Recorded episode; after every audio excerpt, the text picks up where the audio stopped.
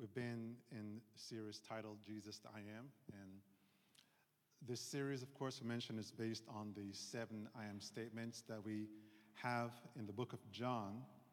And today we're going to actually be wrapping up uh, this series as we um, prepare for Palm Sunday and, and, and Easter, the Easter celebration. And today we're actually going to be focusing on the fifth um, I am statement. Um, we're going to say when Jesus says, I am the resurrection and the life. Now we're going to be focusing on John chapter 11. Um, so uh, we're going to be reading quite a few verses, um, most of it actually. But here's what uh, we'll discover today is that a crisis um, will always reveal the true heart or character of a person. Um, it's that moment of truth where you can no longer pretend to be someone you're not. It's this turning point in your life. Um, most of us have many turning points in our lives. These are those decisive moments um, where everything changes. Uh, these moments can be uh, positive or negative, but when we encounter these turning points, a decision must be made. And after we make uh, these decisions, there is a distinct uh, before and after. Um, we compare what was, we look into the future, and we compare what could be, but ultimately we look at what is, what's here and now. So a turning point in our life can often be um, life altering.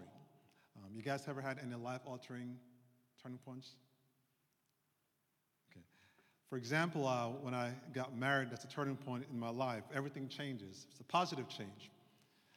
Um, but the school that you attend, the career you choose, the person you date, serving in the ministry, uh, choosing to adopt a child, uh, choosing to give birth to a child uh, because of unplanned pregnancy. All of these are turning points in people's lives. And John 11 represents a major turning point in the lives of several people, including Jesus himself. It focuses on the resurrection of Lazarus. Um, so here's how I want you to see uh, this story. And if you're taking notes, most good stories have a problem, they raise attention, and then offer a solution.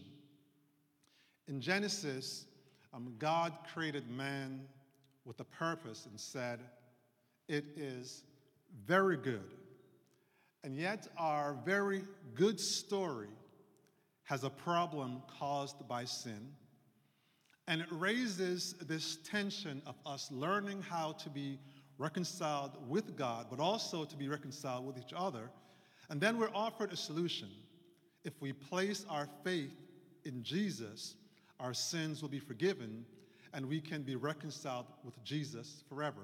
We see these three things a problem, a tension, and a solution. Can we say that together? A problem, a tension, and a solution. Just trying to make sure you guys are awake. Whenever there's a problem, it creates a turning point, and as I said earlier, we have to make a decision. And here's the crazy thing about our human existence life comes with unexpected problems. Um, the problem in the story in John 11, which we'll read, is a story of sickness and death. John 11, verses 1 to 3. Now, a certain man was ill, Lazarus of Bethany, the village of Mary and her sister Martha. It was Mary who anointed the Lord with ointment and wiped his feet with her hair, whose brother Lazarus was ill. So the sisters sent to him, saying, Lord, he whom you love is ill. For the first time in the Gospel of John, we're now introduced uh, to some close friends of Jesus Mary, Martha, and Lazarus. But Lazarus is ill. And if you've never read uh, Luke 10 before reading this, you won't understand the dynamics of this relationship. And we read in the first three verses where it says that this was the same Mary who you know, washed Jesus' feet with her tears. In Luke 10, Jesus is in the home of Mary and Martha. Martha is preoccupied trying to make sure everyone has a good meal. She's in the kitchen. And as she's doing this, Mary is sitting at the feet of Jesus. Uh, she wants to commune with him, she wants to learn his ways. But Martha, she is bothered by this because she's bothered that Mary is sitting, just sitting around doing nothing. Luke 10, verse 40 says, But Martha was distracted with much serving, and she went up to him and said, Lord, do you not care that my sister has left me to serve alone? Tell her then to help me. Jesus gave Martha a gentle rebuke in verses 41 to 42 of Luke 10. He says, uh, But the Lord answered her, Martha, Martha, you are anxious and troubled about many things, but one thing is necessary. Mary has chosen the good portion which will not be taken from her. In other words, Martha, leave Mary alone. Pretty simple. So that's this relationship um, that Jesus had with Mary, Martha, and Lazarus. They're pretty close. So the problem in this story is, again, sickness and death. And this is the problem for human existence. We experience sickness, and eventually we experience death. Jesus is confronted with this problem in the lives of his friend. John 11, verse 11. After saying these things, he said to them, Our friend Lazarus has fallen asleep, but I go to awaken him. Now you have to understand, just before he made that statement in John 11, verse 8, the disciples were concerned that Jesus was going anywhere close to Jerusalem because the last time they were there, uh, they were trying to kill him and he had left. And now they're saying, I understand that Lazarus is sick, but do you want to go back there? Because if you go back, you have the potential of being killed. Jesus saying, This is our friend. We have to go back. So there's a turning point in the verse we just read. Jesus renames death and he calls it sleep. John 11, verses 12 to 13. The disciples said to him, Lord, if he has fallen asleep, he will recover. Now, Jesus had spoken of his death, but they thought he meant taking rest in sleep. So, death is present, so that's the problem in the story.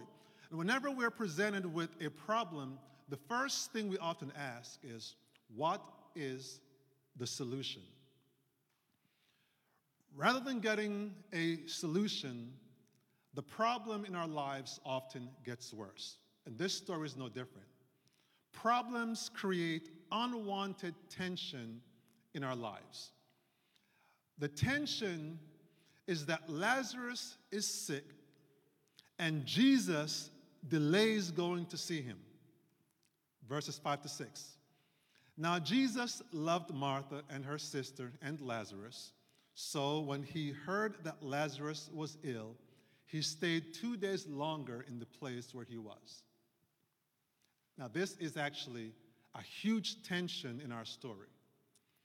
Jesus loved his friends, heard that Lazarus was sick, so he decided to stay two days longer. Now, whichever version of the Bible you read, um, verse 6 starts with an adverb. The, the Greek texts highlight the importance of that word, so, and you see that comma there. Because there's a connection between the love of Jesus in verse 5 and the delay of Jesus in verse 6. Likewise, there's a connection between the love that Jesus has for you and Him delaying His response to you. See, we expect uh, Jesus to respond immediately, and sometimes He chooses to delay His response. Why the delay by Jesus? Did He realize the urgency of the matter? Of course. Look at verses 5 and 6 again to see the connection. Now, Jesus loved Martha and her sister and Lazarus, so when he heard that Lazarus was ill, he stayed two days longer in the place where he was.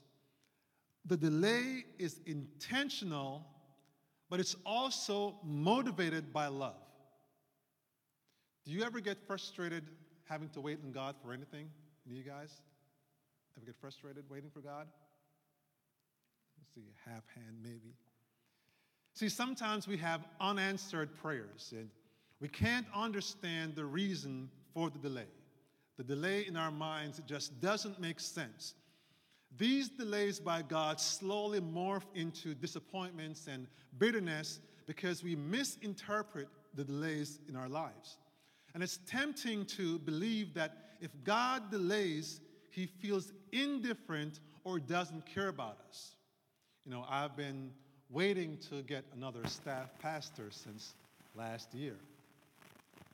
And I've been waiting to, for almost two weeks to get a response concerning the office space when I was promised two days.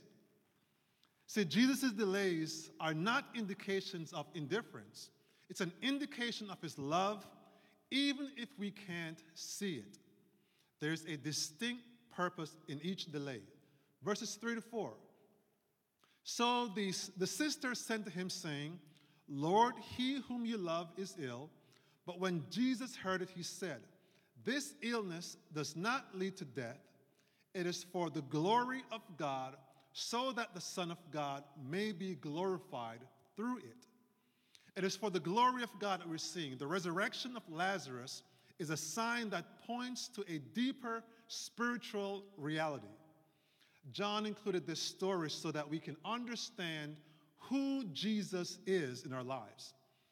God still performs miracles, but he will only perform them if it brings him glory. The lesson of this passage is not that when we face physical death, we should expect to be raised from the dead like Lazarus. That's not the purpose of it. Because after Lazarus is actually raised from the dead, he experienced new troubles and would later die again, but this time permanently physical death. So, this story is about who Jesus is, what Jesus does, and the eternal implications for our faith. Although problems create this unwanted tension in our lives, Jesus has a solution to every problem. There are three encounters that we find from verses 17 through 44 that provides the framework to this solution. Each of these encounter has a unique experience between Jesus and each of these siblings. And the first encounter is between Jesus and Martha to demonstrate that Jesus is the prophet who speaks truth to us. Look at what happens when Jesus arrives in Bethany, verses 17 to 19. Now, when Jesus came, he found that Lazarus had already been in the tomb four days. Bethany was near Jerusalem, about two miles off, and many of the Jews had come to Martha and Mary to console them concerning their brother. So when Jesus arrives, they're in this week long grieving process. This is common for uh, Jewish people. Lazarus is already buried because burial is usually done on the same day because of the decomposition of the body. In verse 20, it says, so when Martha heard that Jesus was coming, she went and met him, but Mary remained seated in the house. Now, Martha had this extroverted personality. It's a nice way of saying she can also be somewhat, somewhat of a hothead. Um, and she's just like uh, Peter in that sense. So, as soon as she heard that Jesus coming, she got up and she rushes out to meet him. Mary is still inside. She's mourning the death of her brother. But Martha, she's furious. Verse 21 Martha said to Jesus, Lord, if you had been here, my brother would not have died. You have to actually read the Greek to understand that this is actually not a tone. Martha is not simply speaking in a general tone. She's upset that Jesus didn't show up when her family needed him but especially when he intentionally waited two more days. So Martha's, you know, probably thinking, Jesus, you've been to my house. I fed you when Mary was at your feet. We're close friends. I trust you, and yet the one time that we need you, you intentionally delayed your return. I thought you loved me. I thought you cared for us. See, Martha is not appealing to the divinity of Jesus. She's appealing to the humanity of Christ, which is through the friendship that they have. People need a moment to grieve loss. We're human. See, God never asked us to live in a holy bubble. So don't deceive yourselves into believing that we shouldn't behave like humans. We live in this world, so our experiences will be in the context of this world. Every emotion that we experience will be in the context of this world. Some days you're having a rough day and you're thinking to yourself, please be careful how you speak to me because you might not like the way I respond. That ever happened to you guys before? All right, I'm the only one? Okay, I'm the only one that ever thought that. Thank you. See, it's possible to be human and Christian. I always tell people not to mistake my silence for being passive. See, I stay informed and but being the person that I am, I give you latitude up to a point. See, being firm and being upset doesn't make you any less of a Christian. Martha was a Christian who, and she was upset at her friend, Jesus. Now, it doesn't mean that she also lacks faith. How do we know this? Verses 22 to 23. But even now, I know that whatever you ask from God, God will give you. Jesus said to her, Your brother will arise again. So Jesus makes Martha a promise. I promise you this. He's going to rise again. Martha believes, but she lacks an understanding of what Jesus meant because she thought that this was just two friends talking. But Jesus had already shifted to his divinity. He shifted from being Jesus the friend to being Jesus, God in the flesh. John 11, 24, Martha said to him, I know that he will rise again in the resurrection on the last day. This statement that she made was an Orthodox Jewish belief. They believed that there would be this final resurrection at the end time. So, what happened is that when we, what we have right now, and we say, okay, we believe in this resurrection, that's not what they believed in the old days. Jesus says, Martha, you're not hearing me. I'm no longer speaking to you as a friend. I'm about to reveal my divinity. Verses 25 and 26. Jesus said to her, I am the resurrection and the life. Whoever believes in me, though he die, yet shall he live. And everyone who lives and believes in me shall never die. Do you believe this? I love how Jesus asked a direct question. See, when you ask uh, someone an open ended question, you don't always know the truth. You don't always know how they're really feeling. But whenever you ask a direct question that requires a yes or no answer, you know, when someone goes around the world, they've already given an answer. It's a no. They might as well stop talking, right? Do you love this job? Well, I love the benefits. I love the way we dress. No, no. Do you love the job? Yes or no? Follow the rabbit trail. But at the end of the day, I just want to know yes or no. Jesus says, Martha, I get it. Your brother is dead, and you're upset at me. But based on my track record and everything you know about my ministry, do you believe the words that I speak? This was a direct question. Look at verse 27. She said to him, Yes, Lord, I believe that you are the Christ, the Son of God, who is coming into the world. Now, I want you to keep that verse for, for a moment because Martha does something that is common for so many believers. So often we are busy doing the things of God that we never learn how to recognize when God actually shows up.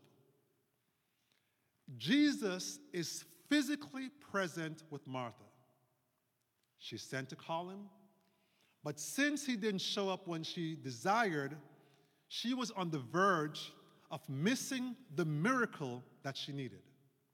See, Martha is stuck living based on what she knows about Jewish doctrine while missing this newness of life that Jesus was trying to offer. The resurrection was a Jewish tradition. That's what it was. It was a prominent belief as it was, and not as it is for us today. So that was in the background of their minds. Martha expected that at the end of time, that Jesus was about to perform this miracle. That's what she's thinking. But Jesus says, No, I'm not going to wait till the end of time. I'm going to perform this miracle right now. The resurrection of Lazarus anticipate Jesus overcoming death three days after his crucifixion. Jesus says, Martha, resurrection is not simply for us to believe, it's something for us to experience. See, it's one thing to believe the truth, but it's another thing to experience the power of the truth in your relationship with Jesus. So, being a follower of Jesus is an experience that's guided by the Holy Spirit. The Spirit of God draws us to Christ, we receive forgiveness of sin, and the rest of our lives we're guided through an experience because of the Holy Spirit. Martha needed an experience with the divine. So Jesus does something very important in our text. He demonstrated that friendships are still limited concerning spiritual things. In that moment, Jesus, he removed the robe of humanity. It's as though he's saying, This is as far as you can go. Even on my best day as a Christian, some problems can only be solved by God Himself. See, there's some things I can just go and solve. If I'm hungry, just prepare a meal. But sometimes we need a miracle and we need God to show up. You have to know when to remove yourself out the way so that you're not in danger of playing God. That's what Jesus said. He says, Martha, I'm speaking to you as the resurrection and the life because no earthly friendship can solve the problem that you're facing right now. Your brother is dead, and an earthly friendship can't do that. On Friday, I was speaking with one of the doctoral students that I mentor, and we were talking about how so many Christians focus on reading the Bible, but they never embody the spirit or the person of the text. John 1, verses 1 and verse 14 says, In the beginning was the Word, the Word was with God, and the Word itself was God. Verse 14, and the Word became flesh and dwelt among us, and we have seen his glory, glory as of the only Son from the Father, full of grace and truth. So to embody the text is to embody Christ himself. Martha was dealing with loss, but she was also rooted in tradition. She knew the law. She was rooted in the law and how things are supposed to be, that she never considered that the Jesus that she spoke about was right in her midst. Because the verse says, I know that he is coming, but Jesus is there. Jesus wanted her to stop and recognize that she was having a spiritual encounter with God Himself. Jesus says, I am everything you're describing. The only difference is that He says, I'm moving the future into your present for my glory. So let me ask you a direct question Are you able to recognize a spiritual encounter Jesus? If your answer is yes, how do you describe a spiritual encounter with Jesus? See, we often say, Oh, the Prince of God is here. How do you describe that? What's that feeling? Because it has to be more than saying, I just know. And if your answer is no, how do you know that you're not having a spiritual encounter with Jesus? See, likewise, you can't just say, I don't feel anything. Jesus said, Martha, you're having an encounter with the resurrection and the life. The question is, do you believe? Martha makes a confession in verse 27. She said to him, Yes, Lord, I believe that you are the Christ. It was a very direct question by Jesus, and he received a direct answer from Martha before Lazarus is raised from the dead. See, if Lazarus is already risen, it's easy to say, Yes, I believe you. But when you can make a declarative answer before the miracle takes place, that shows you your belief. Now, you've heard me talk about you know, some things that I believe God is going to do in this church. I mean, you don't see the revival taking place in this church. You don't see people getting involved like they should. You don't see us having regular baptisms. You probably don't even see the miracles. You might say it's all the opposite. In fact, we don't have our own building. But the direct question is although there's nothing you have except the words that I speak, do you believe? The answer to that question influences every decision you make. It influences how you give, it influences how you serve, it influences how you respond to leadership, it influences how Jesus responds to prayers that we pray. Martha, do you believe? Jesus says, I am the resurrection and the life. Jesus leaves us with a choice to believe his words and worship him or reject him as Lord over our lives. He's saying, believing in me doesn't mean that we escape physical death. We will experience physical death, but we will live. What do you mean we will live? We will have eternal life. Death will not have the last word. So we need Jesus as the prophet who comes and speaks the truth. And that's the story with Martha. But in the encounter with Mary, we need Jesus as priest who sympathizes with those who are suffering. Jesus is about to respond to a friend who is grieving much differently from her sister. Martha needed to hear the truth of who Jesus is. But Mary, Mary needed comfort. Sometimes a word of comfort is more effective in the moment. We have to follow the ways of Christ. What did he do? Whenever there's a crowd gathered throughout scriptures, Jesus was first moved with compassion. He's first moved in his spirit before he spoke truth. We must learn how to contextualize the audience we engage. Look at this encounter between Jesus and Mary, verses 28 to 33. When she had said this, talking about Martha, she went and called her sister Mary, saying in private, The teacher is here and is calling for you. And when she heard it, she rose quickly and went to him. Now, Jesus had not yet come into the village, but was still in the place where Martha had met him. When the Jews who were with her in the house, consoling her, saw Mary rise quickly and go out, they followed her, supposing that she was going to the tomb to weep there. Now, when Mary came to where Jesus was and saw him, she fell at his feet, saying to him, Lord, if you had been here, my brother would not have died. When Jesus saw her weeping, and the Jews who had come with her also weeping, he was deeply moved in his spirit and greatly troubled. Mary's words are identical to her sister Martha. Lord, if you had been here, my brother would not have died.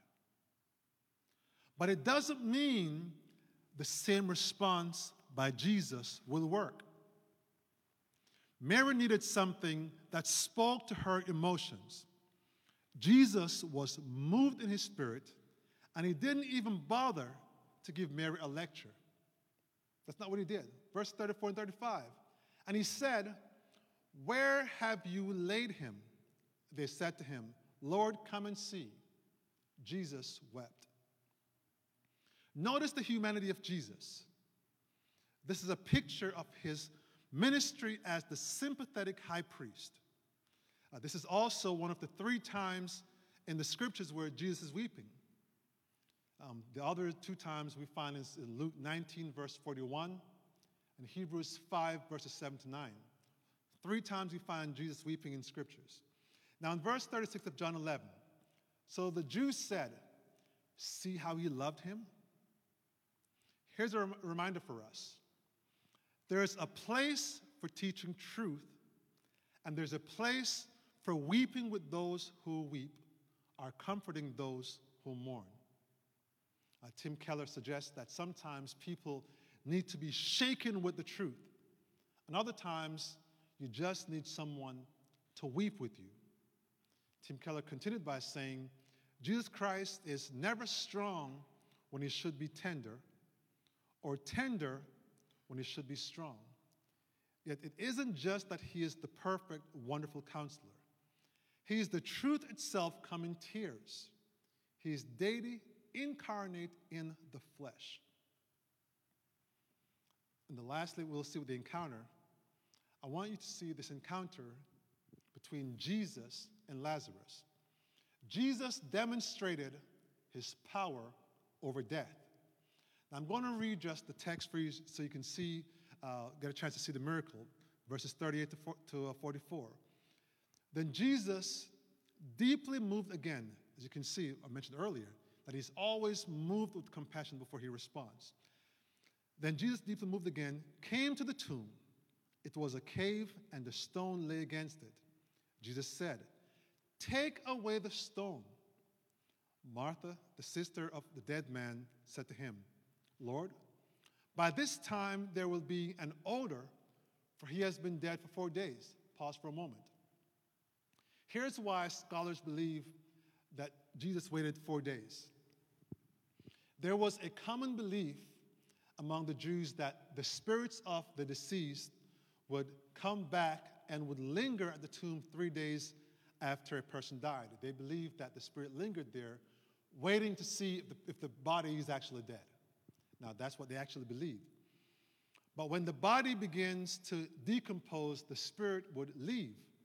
Now, that was a common belief, not something biblical. I always talk about reading both the cultural and the biblical. So the Bible doesn't teach us about that tradition, but Jesus must have understood that common belief, so he waited four days. Because if Lazarus had been raised within the first three days, then people would suggest that he wasn't dead. Maybe he was just in a coma. So Jesus waits four days so he could display the power of his resurrection life by raising Lazarus from the dead. Let's go to verse 40. Jesus said to her, Did I not tell you that if you believe, you would see the glory of God? So they took away the stone, and Jesus lifted up his eyes and said, Father, I thank you that you have heard me. I knew that you always hear me, but I said this on account of the people standing around, that they may believe that you sent me.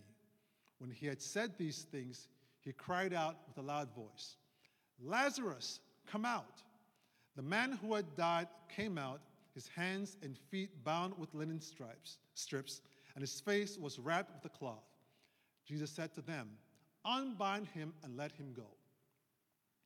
You have to understand why Jesus called Lazarus by name. Because this resurrection life that Christ had, if he had simply gone to the tomb and says, Come forth, all those dead bodies would be coming forth. But Jesus wanted to perform a specific miracle for the people. We have the possibility of eternal life because of what Jesus accomplished through his own death and resurrection. Amen? In closing, I want to ask you some questions, a couple questions. Are you living with the disappointment of God delays? What do you need from God right now? What do you need from God this afternoon? Because if you're living with the disappointment that God hasn't come through for you yet, what do you need? I'm asking you to consider a specific question because those specific questions will give you a specific answer. And if you're not a Christian today, I invite you to lean into the confession and faith that Mary that Martha has. She said, "I believe you are the Christ, the Son of God, who is coming into the world." Don't just believe in this idea of the resurrection. This is an invitation to experience Jesus. Jesus came and he died for our sins, but he's coming again. That is the truth. But I also want this moment to be a moment of compassion. I don't know what's going on within your life. Again, you know what's happening. But I want you to think about something that's very specific to you, something you might have been praying for for years. Because Jesus can give us specific answers. It's easy for us to say, God, do whatever you want. But it's much different for us to say, God, I'm believing you for this thing. I want to pray for you if you're believing God for this thing. I don't want to know what it is to have this faith. We've seen in scriptures where Jesus would just say, Go and the healing is going to take place. So I'm going to be praying for us. I'm going to pray, and whatever it is that you're, that you're thinking about, I'm going to give you an opportunity to spend a few moments to pray about that thing, a specific thing. Then I'm going to pray for us. Is that all right? Let's spend a few moments just thinking about that thing.